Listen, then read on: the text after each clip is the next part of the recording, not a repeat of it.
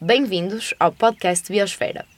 O Parque Natural do Sudoeste Alentejano e Costa Vicentina é uma área protegida, mas isso não tem impedido o alastrar das estufas de hortofruticultura intensiva dentro desta zona, nomeadamente em Aldemira.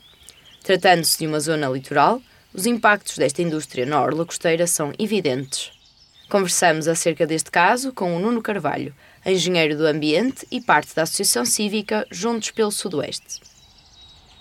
O que vemos acontecer aqui dentro do Parque Natural do Sudoeste Alentejano e Costa Vicentina é simplesmente assustador, digamos assim. Uh, isto já não está classificado enquanto parque, mas a verdade é que neste momento já nem propriamente apresenta grandes condições para ser classificado ou considerado um parque natural ia pedir que fizesse aqui uma espécie de estado de arte, se é que podemos dizer assim, okay. desta zona costeira e em relação a essa mesma dinâmica, zona, ao facto de ser uma zona costeira, de que forma é que este, estas estufas e estes tapetes de relva e esta, toda esta dinâmica que se, que se gerou aqui de que tu falaste, de que forma é que isto influencia a zona e a orla costeira?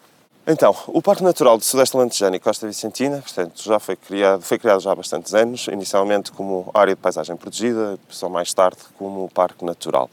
Quando foi criado enquanto Parque Natural, já existia cá no local, portanto, aquilo que se chama o perímetro de rega do, do Mira, portanto, um, um sistema uh, de aproveitamento uh, da água das barragens de Santa Clara, já construído nos anos 60, portanto, bastante antiquado, com uma perspectiva na altura completamente distinta daquela realidade realidade que nós temos hoje, portanto, um, um perímetro de rega completamente desatualizado à realidade que nós temos hoje. Aliás, com perdas de água na ordem quase dos 50%, portanto, do qual quase 50% da água que sai dessa barragem é perdida no seu trajeto ao longo do perímetro de rega e digamos que as grandes multinacionais e as grandes empresas da agroindústria descobriram uh, as boas condições uh, edafoclimáticas aqui da região Uh, aliás, né, das condições climáticas aqui da região e desde então, desde há 10, 15 anos para cá, tem-se vindo a instalar, ocupando centenas e milhares de hectares de uma forma completamente descontrolada, uh, ultrapassando e uh, ignorando completamente todos os valores naturais deste parque natural e a sua biodiversidade. Uh, e isso verifica-se porque ao longo destes anos tem havido variedíssimas situações, inclusive queixas a nível nacional, europeu e em tribunal, uh, sacos temporários, por exemplo, que foram completamente terraplanados e de partir estamos a falar de habitats classificados e altamente protegidos a nível da, da Rede Natura 2000, portanto, e a nível europeu, que têm desaparecido, isso levou inclusive a LPN a, a apresentar uma queixa em tribunal. Também nós próprios, juntos pelo Sudoeste, temos apresentamos uma queixa à Comissão Europeia também e outra que está a decorrer no Tribunal uh, em Beja também contra o Estado português e a inação do Estado português uh, aqui nomeadamente uh, o ICNF, portanto, e inclusive também as próprias CCDRs, que se mostram completamente incapazes de fazer cumprir tanto o plano de ordenamento do Parque Natural, como uh, de, de, fiscalizar e controlar as várias ações que, e o que se desenvolve aqui dentro desta área. Uh, isso verifica-se com consequências dramáticas e sérias, seja a nível ambiental, ecológico, seja a nível cultural e social, porque o impacto também social tem sido gigantesco nesta região, desde que estas, estas indústrias têm instalado aqui. O impacto a nível ambiental é brutal, portanto, temos desde situações em que dunas primárias, portanto, dunas que literalmente do outro lado temos o oceano, que é o caso da Almograve, que foram completamente terrapanadas, eliminada toda a sua vegetação para produzir tapetes de relva. Uh, como temos situações de linhas de água que são completamente canalizadas, desviadas, uh, uh, entulhadas de lixo, portanto é o lixo que fica, encontramos e identificamos variedíssimas vezes situações de estufas abandonadas, portanto plásticos que ficam durante anos e meses a espalhar-se toneladas de metal, embalagens velhas, portanto há imensas zonas de quase até de aterros, pequenos aterros e de zonas de lixo aqui largadas no parque sem qualquer tipo de controle. E estas empresas, eh, na verdade, chegam aqui, portanto, utilizam água que não existe, porque estamos numa zona onde chove muito pouco, onde os aquíferos já estão com baixos níveis de água. As barragens, eh, então no caso do Algarve, é do conhecimento nacional, que estão todas muito, muito abaixo das suas capacidades. E esta indústria chega, absorve, tira, faz o que lhe apetece. E a realidade é que daqui a alguns anos, provavelmente, isto devemos, ou porque deixaremos, deixará de haver água, ou porque o próprio sol deixará de ser capaz de, proteger, de produzir, a verdade é que nós aqui ficaremos apenas com um passivo ambiental e com um passivo social e cultural também gigantesco, porque o impacto desta indústria é, é, é enorme é enorme e não há qualquer tipo de controle, fiscalização. A inação uh, e a incapacidade do ICNF de fazer cumprir e também se consegue perceber que há algum desinteresse em fazer cumprir uh, as leis é enorme. Perguntava-te, sendo que se trata de uma zona costeira e nós sabemos que a indústria de esta produção, que recorre muitas vezes a pesticidas e outros tipos de químicos, uhum. que influência é que isso tem no mar e na zona costeira? Vamos lá ver, o que estas indústrias aqui produzem são, sobretudo, temos desde uh, muito uh, frutos vermelhos, portanto, aquilo que chamam os mirtilhos, os framboesas, os morangos e etc. Reparem que tudo isto, ou quase a grande totalidade, é para exportação, portanto, a maior parte disto é para exportação para os países do norte da Europa. Portanto, é os frutos vermelhos, as flores, eh, também há grandes áreas de produção de flores e também tens algumas áreas de produção de eucalipto, mas o eucalipto não para, portanto, não, não para madeira, mas para decoração. Aliás, temos áreas, e acabamos de passar, áreas gigantes de hectares e hectares de eucalipto regado. Portanto, eh, mais uma vez volto a referir, num sítio onde não temos propriamente, temos grandes problemas de escassez de água. Uh, Todas estas culturas, ou uma grande parte destas culturas, nomeadamente sobretudo as flores uh, e também alguns frutos vermelhos, implicam a aplicação naturalmente de herbicidas, pesticidas, para controlarem as suas pragas. Todos estes químicos, por muito controlados que sejam, e uh, a verdade é que nós juntos podemos, questionamos o controle efetivo e a modo como, estas, uh, como estes químicos e fitofármacos são aplicados, porque não duvidamos e questionamos sobre a sua, o seu controle, fiscalização e sobre mesmo a sua aplicação, porque a verdade é que se consegue e comprova-se que ao longo dos últimos 10, 15 anos uh, o impacto na, a nível da orla costeira tem sido grande. Grande em que sentido? Nós temos as várias linhas de água que passam e atravessam todo este, este parque natural, acabam por despejar no mar, nas arribas do mar. Uh, temos casos como, por exemplo, este ano uh, a Praia da Zambujeira do Mar foi interdita, exatamente. Já o ano passado foi interdita.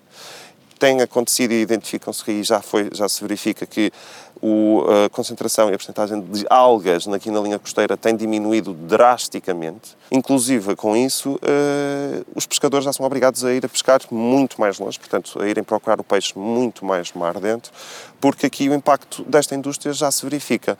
Aliás, uh, alguma, como dizia há pouco, por exemplo, algumas das pessoas aqui, uh, havia algumas pessoas que durante anos viviam e tinham o seu ganha-pão da apanha das algas para a indústria farmacêutica e de cosmética, nomeadamente uma boa parte as mulheres dos pescadores, por exemplo.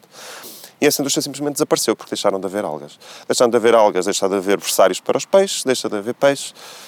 E é uma situação em cascata, naturalmente, onde o impacto está à vista de todos. Uh, aliás, não é difícil nós passarmos aqui e entrarmos nesta região, portanto, uma zona onde, sobretudo, as principais linhas de água são torrenciais, ou seja, normalmente é quando chove temos uh, portanto, esta escorrência. Neste momento o que acontece é que uma grande parte destas linhas de água está completamente encanada, uh, ou foram completamente alteradas, ou até desapareceram e terraplanadas. Que é, por exemplo, como eu falava há pouco, o caso dos charcos temporários, portanto, uh, habitats altamente classificados que foram simplesmente desaparecidos. Aliás, já à volta dos charcos temporários, podemos vos dizer que cerca já pelo menos 60% dos charcos temporários que existiam no Conselho de Admira nos últimos 10 anos desapareceram. Das dunas primárias que falavas uhum. há pouco, essas dunas têm um papel importante de proteção da, da orla costeira e que estão a ser dizimadas também, correto? Muito mais importante então ainda se consideramos a situação de alterações climáticas com a subida do nível do mar. Ou seja, eh, as dunas, e sobretudo estas dunas primárias, são a nossa primeira linha de defesa uh, relativamente à subida do, do, nível do mar. Estas dunas têm um papel de, cá está, de proteção da água, proteção dos ventos, porque não deixam também que os ventos, portanto, os ventos salinos entrem pelo território e, como tal, também vão afetar a vegetação, a população, etc. E, efetivamente, a vegetação dunar é uma vegetação única, que deve e tem que ser protegida, mas a verdade é que aqui, como já vimos, eh, não há qualquer tipo de controle. Nós temos zonas de dunas primárias que foram completamente terraplanadas, a vegetação foi completamente limpa, é o caso da Almograve, e esse é bastante escandaloso, onde esta empresa foi condenada, eh, mas isto já, foi, já aconteceu há, há pelo menos dois, três anos, e a verdade é que passamos lá hoje e a duna continua exatamente igual e continua a ser explorada para a produção agrícola. Portanto, a questão é, e acho que o que se deve questionar aqui realmente é, estarão as nossas autoridades, e quando eu digo isto é uh, as, as que têm responsáveis pela fiscalização, controle e os próprios tribunais a fazer o seu trabalho? Porque, pelos vistos, compensa mais causar o dano, pagar as multas e continuar a produzir do que propriamente uh, remover ou voltar a recuperar aquilo que foi destruído. Estamos a falar muito de vegetação autóctone aqui. Consegues-me dar nomes, ou seja, de que espécies em concreto é que nós estamos a falar que é preciso proteger aqui e que deviam existir neste sítio e que, pelo que tu me estás a dizer, não existem porque estão, temos estes campos enormes de, de estufas e de relva? Tanto de vegetação, estamos a falar tanto de flora como de fauna, ok? Uh, portanto, não estamos a falar só de, da vegetação, mas também estamos a falar, por exemplo, e dou-te o exemplo dos, uh, estávamos, a, uh, estávamos a falar há pouco dos charcos temporários. O caso dos charcos temporários, eles são habitats classificados porque eles identificam e incluem tanto espécies de fauna como de flora que são únicos e raros. E raros. Portanto, estamos a falar de espécies uh, raras, muito raras. E que só existem efetivamente os charcos mediterrâneos, eles estão classificados exatamente por causa disso, porque albergam uma biodiversidade única.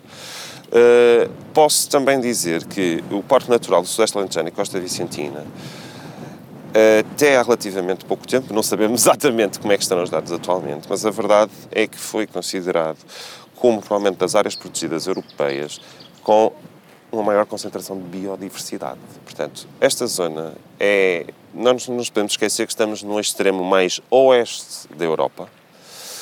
E aqui os nichos ecológicos, portanto, as espécies que se desenvolveram, seja a nível de vegetação, seja a nível de, de animais, são muito específicos. Portanto, nós temos aqui espécies que não existem em mais lado nenhum. Uh, Dou-te um exemplo muito, muito simples. Por exemplo, estou a falar, lembrar-me, por exemplo, do zimbro. Temos aqui um zimbro uh, que existe, que há quem chama o zimbro galego, embora ele não exista na Galiza, mas chamam de zimbro galego, que uh, já ocupou quase toda a, parte, toda a zona centro e sul da costa da, da Península Ibérica e neste momento a maior colónia uh, aqui na região uh, é, encontra-se aqui perto no Regil, portanto dentro do Parque Natural. E existem mais um, há dois ou três núcleos identificados, mas, por exemplo, aqui na zona do Conselho de Odmira já foram, já foram destruídos e já desapareceram alguns dos poucos ainda que existiam, das poucas colónias que ainda existiam. Estou a falar neste caso, por exemplo, do zimbro, que é o Juníperos navicularis. Okay? Como este, tens N e N de espécies únicas que só existem efetivamente, e eu quando digo só existem é a nível mundial, portanto só existem efetivamente aqui nesta região. Uh, a maior parte delas estão identificadas. A questão é nem o próprio CNF sabe exatamente onde é que estão estes, estes habitats. Há, algumas, alguns levantamentos e alguns dados, mas muito leves e muito tenos. Mas a verdade é que também não, ou seja, sabe-se que existem, alguns estão identificados, mas também tem-se a perfeita noção de que estão a desaparecer e que estão ameaçados. Portanto, eh, a principal ameaça aqui é efetivamente a destruição dos habitats. Portanto, a destruição dos habitats que vai implicar tanto para a vegetação como para animais, portanto, fauna e flora. A nível da zona de, falando especificamente das arribas e do peso eu suponho que ter esta quantidade enorme de estufas naquela zona pode também significar um problema geomorfológico, ou seja, a nível estrutural Muito grande. pode ser perigoso. Uh, nós estamos a falar, toda esta, toda esta costa, portanto, uma, a geologia aqui desta costa é uma geologia muito particular e estas as arribas uh, não são propriamente uh, as arribas mais estáveis. Aliás, nós percorremos quase toda a costa, vamos encontrar em todas as praias aquelas placas típicas, cuidado com as arribas, exatamente porque existe sempre o risco de queda. No momento em que temos instalação destas estruturas metálicas, com uh, pessoal, com equipamentos, produção em cima da arriba, naturalmente isto está a ter um impacto gigante.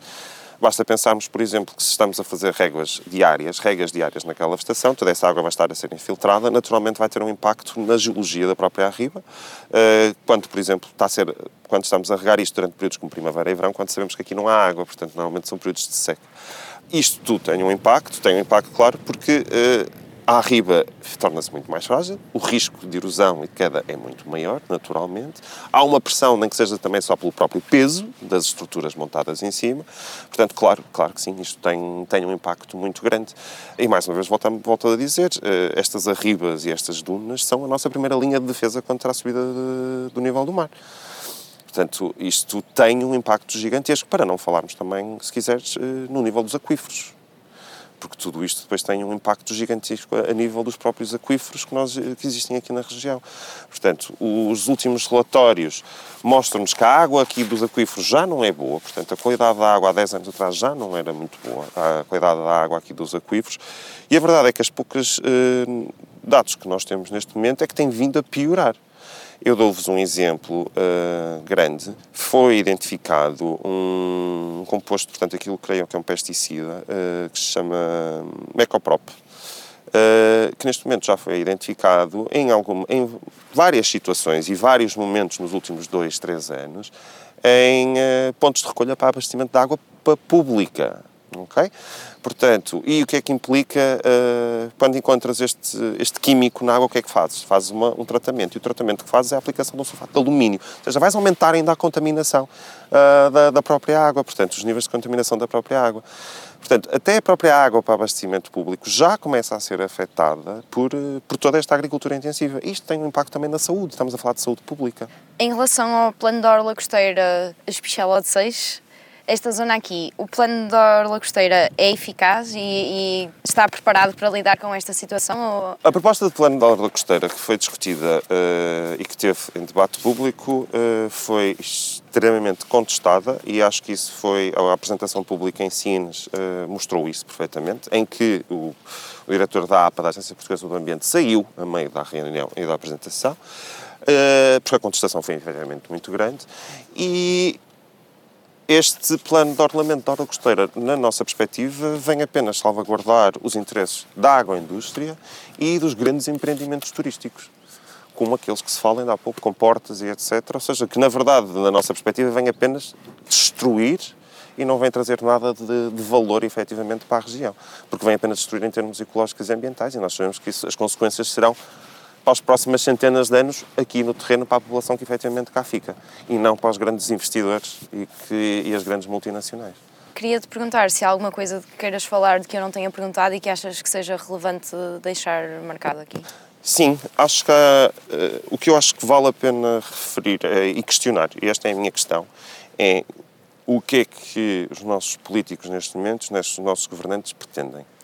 Uh, acabou de sair mais uma resolução do Conselho de Ministros e esta resolução do Conselho de Ministros 87A 2022, por exemplo, que vem facilitar e permitir que esta situação se continue, portanto, que esta situação continue, e da mesma maneira questionar como é que uma anterior, uma anterior resolução, também uh, 179 de 2018, que vem permitir a construção, por exemplo, de aldeias de contentores dentro de, do Parque Natural e dentro das propriedades. Primeiro, dentro das propriedades, onde não há qualquer tipo de maneira da fiscalização poder acompanhar, saber o que é que está a passar. Segundo, quando temos uh, habitantes e pessoas cá que têm habitações reais aqui há anos, algumas de família, e querem fazer um pequeno aumento de 50 metros quadrados e têm imensas restrições, é extremamente complicado conseguir fazer qualquer tipo de intervenção urbanística aqui dentro do Parque Natural, mas depois temos esta agroindústria que ocupa centenas e milhares de hectares sem qualquer tipo de controle e ainda constroem aldeias para albergar, dentro das propriedades, para albergar os seus trabalhadores. Portanto, eh, isto não faz sentido. Portanto, o que eu coloco aqui na minha questão é qual é o objetivo efetivo dos nossos decisores? O que é que eles pretendem com isto? É efetivamente salvaguardar a biodiversidade ou é salvaguardar os interesses económicos? Porque as duas coisas não se coadunam e aqui no terreno consegue-se ver perfeitamente. Obrigada por ter ficado connosco. Acompanhe-nos na RTP2 e nas redes sociais do Biosfera e não se esqueça de ser bioativo. Na próxima semana teremos novo podcast. Siga-nos no Instagram e acompanhe as novas reportagens do Biosfera no Facebook.